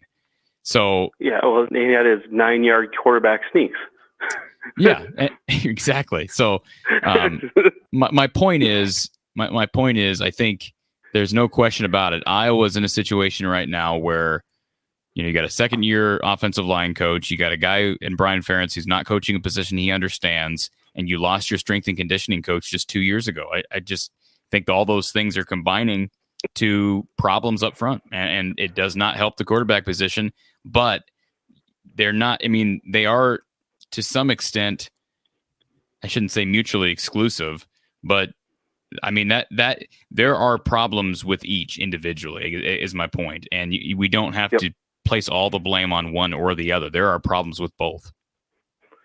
Yep, and and I know in the past I've, I've you know seen uh, interviews at the end of the game. I know Kirk Ferentz always says we're not a statistics team. I think he cares more about turnovers, time of possession, and the W. Yeah. Which in years when you're blowing people out, you know, 48 to 10, you know, kind of in the 2002 year where they were mostly blowing people out, it's easy. um, but yeah, I'm, I'm like I said, I'm hoping that you know first game jitters are finally over, and um, you know I I I don't know how it's a three point line. I guess unless they're considering home field and the north end zone, uh, you know, hurting Iowa State like it did Penn State and like it did San Diego, uh, like it did South Dakota State last week. Because it seems like when teams are in the north end zone area, they're getting false starts like almost every other play. Right um, which yeah, I could say that's their 12th man on the field. yeah. And I know, and, I think Ferentz had said in his presser too, if he has an overtime, he's going north end zone. And and there is hope this Saturday, and part of it is that home field advantage because Iowa State. Let's just be happy that Iowa does not have to go to Ames this year. Yeah, um, and I hope we make you know. Uh, I was hoping to see someone like Jaziun Patterson or even an Addison Ostrenga last week. Um, but I know also Iowa, usually in the first couple games, they keep it very vanilla. And maybe they give some of those players a chance because who knows? Yeah. I mean, who, who, who knew about Warren Holloway really before the 2005 Outback Bowl? Capital One Bowl, but yep. Capital One Bowl. Yeah. Sorry. Yep. Yeah, yep. You're right. One of those Florida bowls we always go to. Yes. I agree with you. Yep. Well, keep keep doing what you're doing. Everybody, you know, like I thought, smash the like button. Um, I like I like I like these shows. These are fun to listen to. Uh, go Hawks on Saturday, and hopefully post game show will be a lot more cheery than it was last week. Yeah, and I I'm, i want to make sure everybody knows I, I don't come on these uh, these fan shows to uh, just try to bless everybody with my knowledge. Believe me, that's not what I'm trying to do. Uh, I just try to you know get you guys involved and and uh, we'll save the breakdown hmm. for when we have people that know the game a lot better than I do. Yep, it's it's just fun to fun to have something else to do. Absolutely, I'm with you. All right, sir. Appreciate yep. the call. Have a great evening. Appreciate all the calls this morning, and the call line is finally open. Nobody in the queue, I do not believe. And my last uh, um, task here is to get through some of the chats that I've missed. I've been behind. Um, Logan says Iowa sucks. Go Badgers. Oh, we got some Badger fans in here. That's that's good to hear. Um,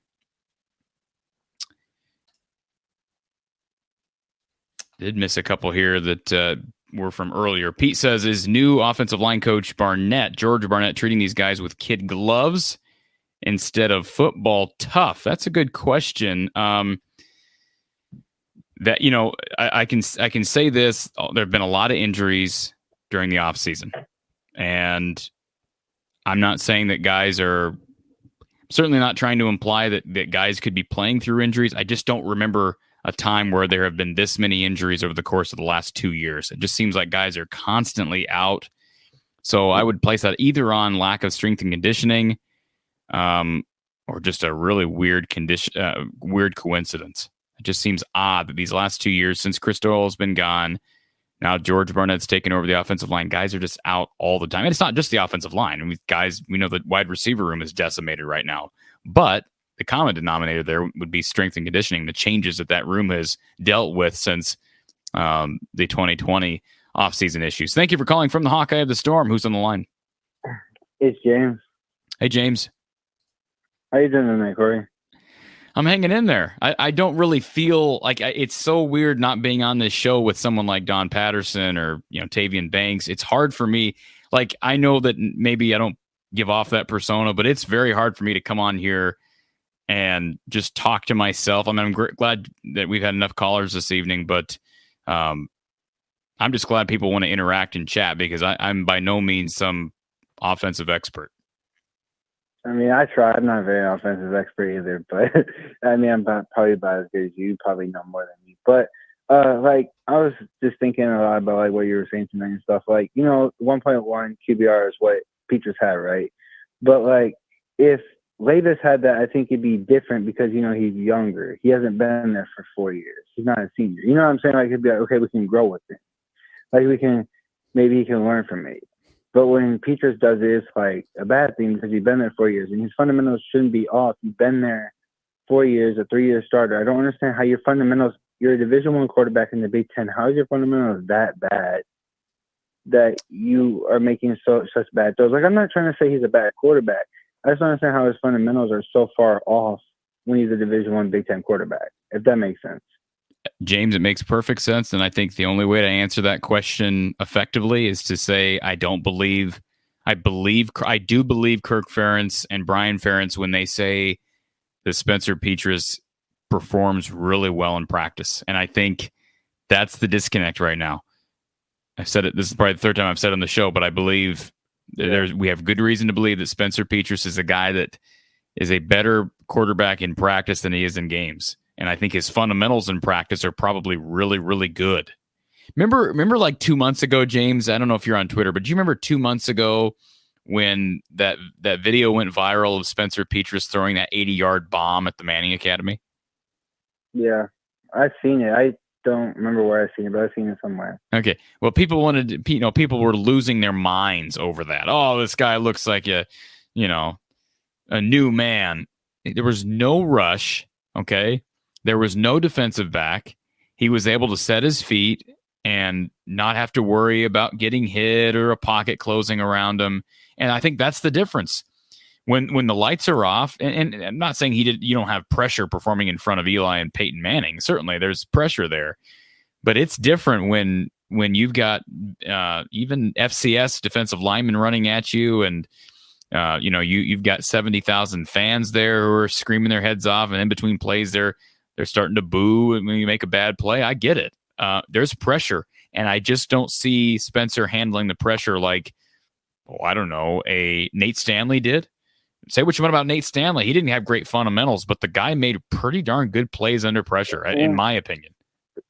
But you also look at Nate Stanley too. Like when he was, yeah, when he was thrown under pressure, the throws were still not as far off as Petras. Petras will throw a lot high.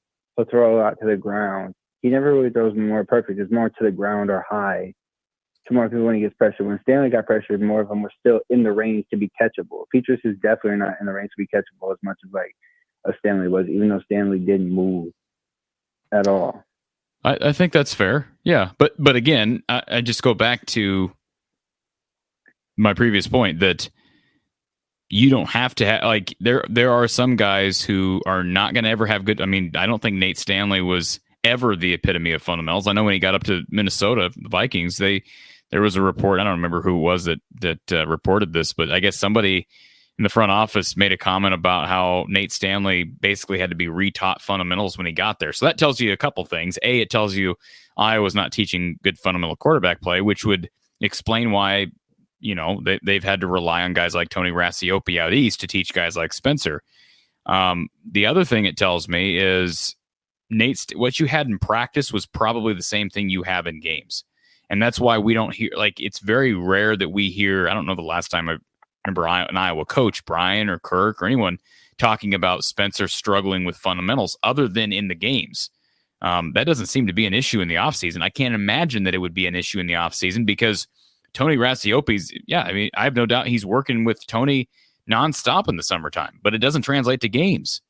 So, what other explanation do we have other than he's not the same guy in practice that he is in games? Yeah, and and I don't like I'm a I'm a high school basketball coach, so like I don't understand that excuse because like I see kids and like I get people say, "Oh, he's a great kid," right? Of course, a lot of kids are great kids, right? But some of them just don't. And I get high school and college is a different like level. I get that, but some kids just don't have it to be on the court. You know what I'm saying? Or aren't good enough to be on the court, or don't like. Yes, they look good in practice, but they're not good enough in games to be on the court. And you got to understand that at some point where it's like you got to do his best for you to. Like Kirk already has his job, so maybe it's different for him. But you got to do his best for you to keep your job. You got to play the best people that can stay on the court in that retrospect or on the field that can help you win games. And I don't know if Petras right now is that answer. I get you. What I'm saying. I guess he looks good and yeah. he looks good in practice, but just because he looks good in practice doesn't mean he looks good in the game. But another thing I had was with like the you know tweets and like how like you know everybody was talking about like social media and how people talk. Like there's no room for people to talk. People should not say anything bad on social media. I don't agree with that. Like like I'm talking about like calling P trash or calling that like or saying like he should get his knees taken out or whatever. I don't agree with that part, right? But you go to any level, like if you went to the next level, right, it'd be ten times worse maybe than it would be at Iowa because especially if you're a starting quarterback. You know what I'm saying? No matter where you go, people are gonna talk a lot of crap, and they shouldn't be talking like bad about anybody really, but they're going to, and you got to understand that you got to just fight through it at some point. I think he kind of let some of that stuff get to him, where he just gets like the boos. I think kind of got to him, but I understand maybe they shouldn't have booed, but they have every right to boo because we've seen this for how long? He's thrown one touchdown and nine interceptions in the past seven games, and we want to try to be as successful as we can. And it's hard to win the West when you have a quarterback that plays like that. Yeah, uh, don't I can't dis- I can't argue with anything you just said, James. But I just want to say I appreciate you with the show, and I know it's tough, but I mean you never know because it is Iowa State. So like even if the offense looks bad, you know we have one of the best defenses out there, and we have probably the best punter in the nation. I'm gonna say that right now. In my eyes, he's the best punter in the nation, but yeah. So we always have a chance to win no matter what, but it's just like we just hope maybe he gets better or the coaches can see something that maybe they'll play a different quarterback. But like one more thing for me is like the pocket, you know, I said something about this on Saturday where like, you know, he didn't have it most of the time, right? He didn't have some time, right? But the difference between him and Padilla and Labas is I think Padilla and Labas would step up. They'll find a way to make the play. You know what I'm saying? Or they would step up in the pocket. He just stands there and watches people come to him and doesn't really step up in the pocket to try to create space. Even Stanley did that a lot of times. When we were playing people, he would step up in the pocket and make the throw. Petras doesn't really step up, so then he can't really make the throw because there's somebody coming right at him. If that makes sense, instead of giving yeah. him time to step into the throw and make the throw, he just stands there and watches them come right at him. Like Yep, it's but, a complicated issue. I just I, I don't know what else to uh, to say about it. It's uh, but it's not working. That's all there is to it. It's not. It's just not just, working. All we can do is just see how many wins we can get this year, hopefully we can be the best team we can be. You know, and no matter what, I'll root for them, whether they win or lose. And I don't want to be a downer, but I always say this: at some point, one of them teams that we always be is going to get us. Just hopefully not this year. You know, you just got to keep fighting and just keep uh, hoping everything goes well. And appreciate you, and uh, hope you enjoy your night. Thanks, James. You as well. Yeah, I, I you know I'm gonna keep uh, I, I, keep want to have keep wanting to have these interactions with with you the fans um, as me a fan uh, because that's what I am at heart I'm a fan right um, but I also don't know what else to say about the the Spencer situation because I, I hate to just keep beating a dead horse and it's not fair to Spencer but the coaching staff has put Spencer in this position I said that earlier in the show they have decided to continue to throw him to the wolves. And you know he's not getting it done in the game. You, you're just you're to me you're setting the kid up for failure. I don't know what else to say. You just you're setting the kid up for failure regardless of who who is at fault right? Who is in who is at fault with the the lights with the shrinking back when the lights go on. Who whose fault is that? I i you know maybe the coaching staff knows. We can just speculate regardless of of whose fault that uh, that falls on.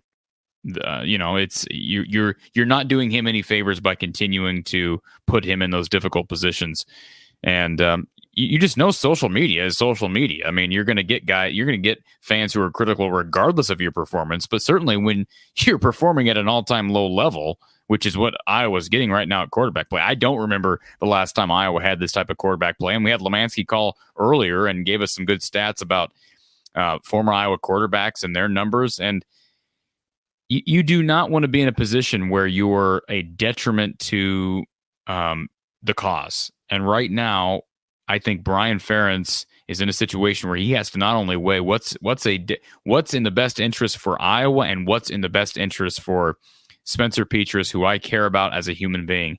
And I think the answer to both questions is one and the same and that's unfortunate because I, I really like Spencer, but it's it's like a you know when you have a, a child, right? When you have a child and you you know tell that child that he can't go out partying with his friends, you know, 14 year old kid, okay, 14 year old kid, you he can't go out late and party with his friends, and parent says, well, it's because I love you, kid, or it's I love you, Billy, whatever his name is. I, you know, you it's that's the truth, right? If you've been a parent, you know that. I've been a parent and I understand that principle, right? You don't want anything bad to happen to that child. And even though in the short term that child is probably not going to appreciate that decision because you're you're taking away something he enjoys that he wants, just like Spencer wants to be the starter. What's best for Spencer may not be to start. That's the thing what we have to realize. What's best for Spencer Petras may not involve being the starting quarterback at Iowa. And I think what's best for Brian Ferentz and what's best for Kirk Ferentz is a, is a Spencer is not the starting quarterback at Iowa, at least not right now. But again, they have to come to those terms, those real that realization. I, I see another question in the chat about a conversation we had with Brian earlier today. Um, did he answer the question, Christopher? Uh, he answered it in his way. I, I, he didn't want to talk about hypotheticals, and you know, I, I, don't know. I mean, how exact does he need to be with that answer? I would have accepted, we'll know when that time has come because obviously it hasn't come. I mean, it, it hasn't come.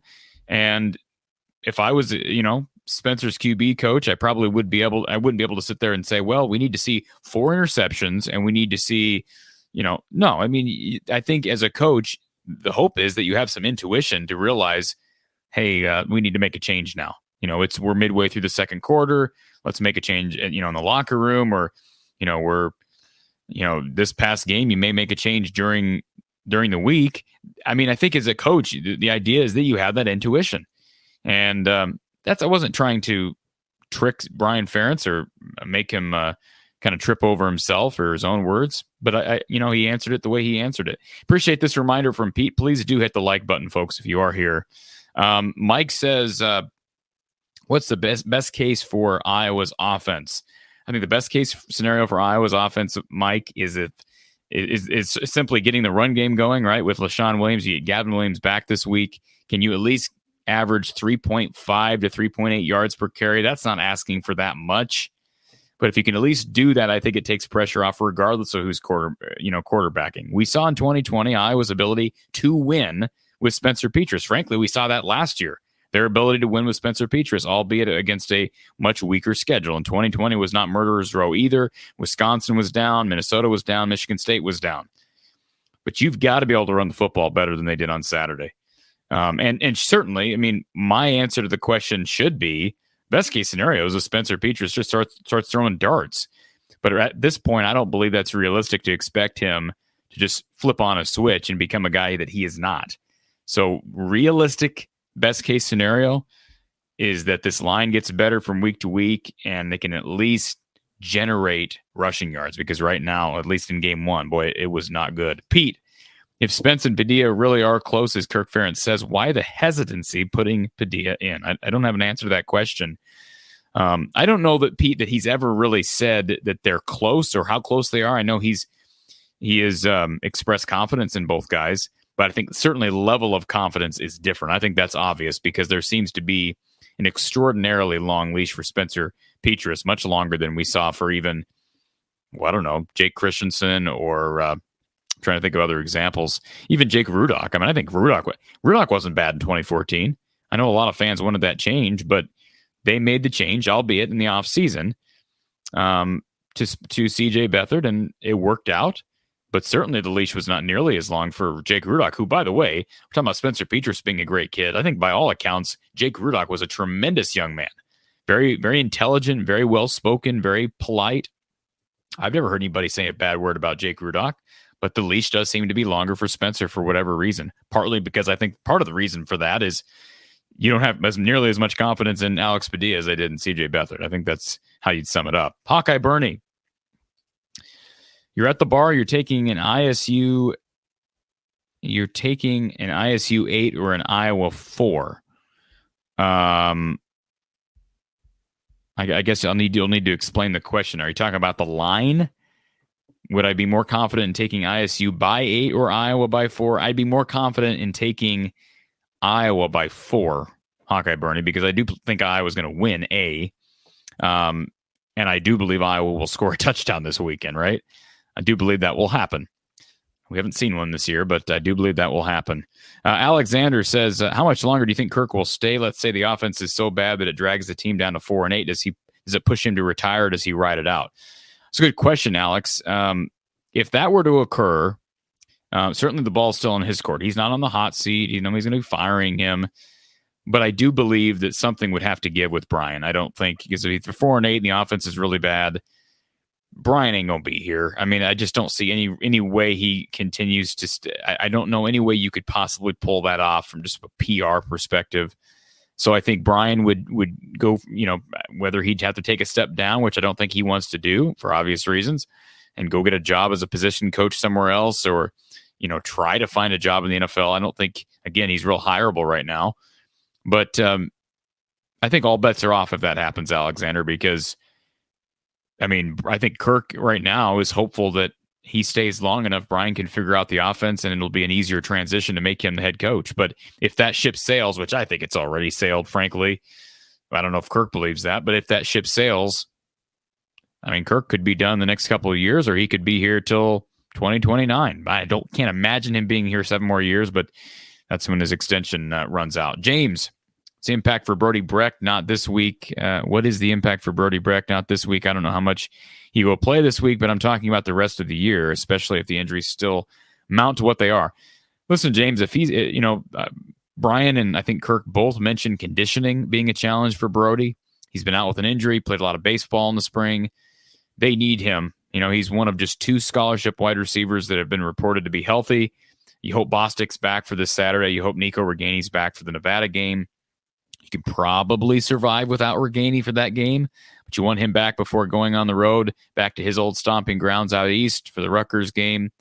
Um, but yeah, Brody Brecht coming back and, and being a, a, threat, boy, that'd be big. You're absolutely right. That would be big.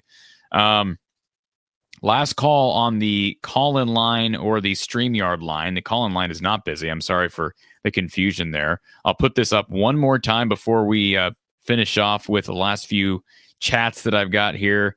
Uh, let me find the number, maybe. 515 635 1601, or you can find the link to join the StreamYard uh, studio by uh, the link in the description below. Um, Thomas says, um, I hope that Iowa comes out Saturday and shuts Iowa State out. That would be uh, nice. Uh, I don't believe that will happen, but boy, it's it's just hard to do what Iowa did Saturday, holding any team to three, um, and that was a good South Dakota State offense. I do think I, I like Hunter Dekkers. I didn't see a ton of him uh, in that Southeast Missouri State game, but just the way he played, even against Iowa last year, he came in relief of Brock Purdy. I thought he looked composed. He's got a really nice, fluid throwing motion. He's a lefty. Um, I, I like him, and I think he's going to be he's going to be a good one. Now, will he be able to respond in his first true road game of his career? I think that's a major question for Iowa State fans. Um, Silas Soul says, the, "Can the offense get? Can the offensive play get any worse?" Um, from Saturday, probably not. Um, if if if you're uh, if you're asking me seriously, Zach says, "Do you see Kirk ending his career on the same trajectory as as Fry?" And I hope I sure hope not. You know, Hayden Fry's health was going downhill. I wasn't, you know, really following Iowa age three uh, or age two, whatever I was at the time. But from what I understand, I've got conversations with Coach Don Patterson. I don't think Hayden's, you know, his health. It was just unfortunate where he was uh, in his life. And I, yeah, did he stay a little longer? Probably. And I know Kirk Ferentz brought that up when he was hired that he would not stay as long as Hayden Fry did. Um, and here we are. I think he's I can't remember how old Hayden was when he retired, but boy, Kirk is 67 years old now. And I just you just hope he doesn't wear out his welcome. But Zach, the one way he might do that is by allowing nepotism to be in get in the way of the best interests of Iowa football, and you just don't want to see that happen because I really do have a lot of resp- respect for Kirk. All right, we'll end with this. Sam says Hawks roll, predicting a victory. I'm assuming from Sam. I will be here tomorrow, folks, with a. Uh, let me take this banner down. I'll be here tomorrow with a preview. It will not be a live preview, but uh, it will be a preview, a short preview for Iowa, Iowa State. Um, we'll also have my picks for the week, including the Iowa Iowa State game. That'll be released tomorrow. Uh, I'm trying to think what else we have on the docket for the next couple of days. Of course, Iowa post game with Coach Don Patterson. Um, if you're interested in sponsoring that show, you can reach out to me. Uh, the email's in the bottom ticker from the eye of the storm at outlook.com. From the eye of the storm at outlook.com. I hardly ever mention this, but if you are interested in donating to the cause here from the Hawkeye of the Storm to the channel, you can find links for Venmo, Cash App, PayPal. Uh, any way you want to donate is much appreciated. Again, the links are in the description below to donate to the channel. And uh, again, we'll be back on Saturday. We'll be back. We'll be here next couple days. We'll be here with uh, Iowa content. But on Saturday, we'll be here for Iowa post game with the one and only Coach Don Patterson. Um, and of course, that will follow the Iowa. Let me see if I got a banner for that. I think we do. Uh, it'll follow the Iowa Iowa State game, which of course is at 3 p.m. So our uh, our show is, I believe, scheduled for 3:45 p.m. Central Time on Saturday. For some reason, I'm not uh, not seeing it here. But again, if you want to sponsor the show, reach out to us from the eye of the storm at outlook.com. From the eye of the storm at outlook.com. And we will continue to wait for a change in Iowa's offense. Will it occur this week? Is there a hope for the Iowa offense? I'd like to think there is. I just don't really know where it comes from, folks. We'll have to wait and see. Iowa, Iowa State, Saturday, 3 p.m. Central Time. We'll be here, right here from the Hawkeye of the Storm for Iowa post game with Coach Don Patterson. Have a great night.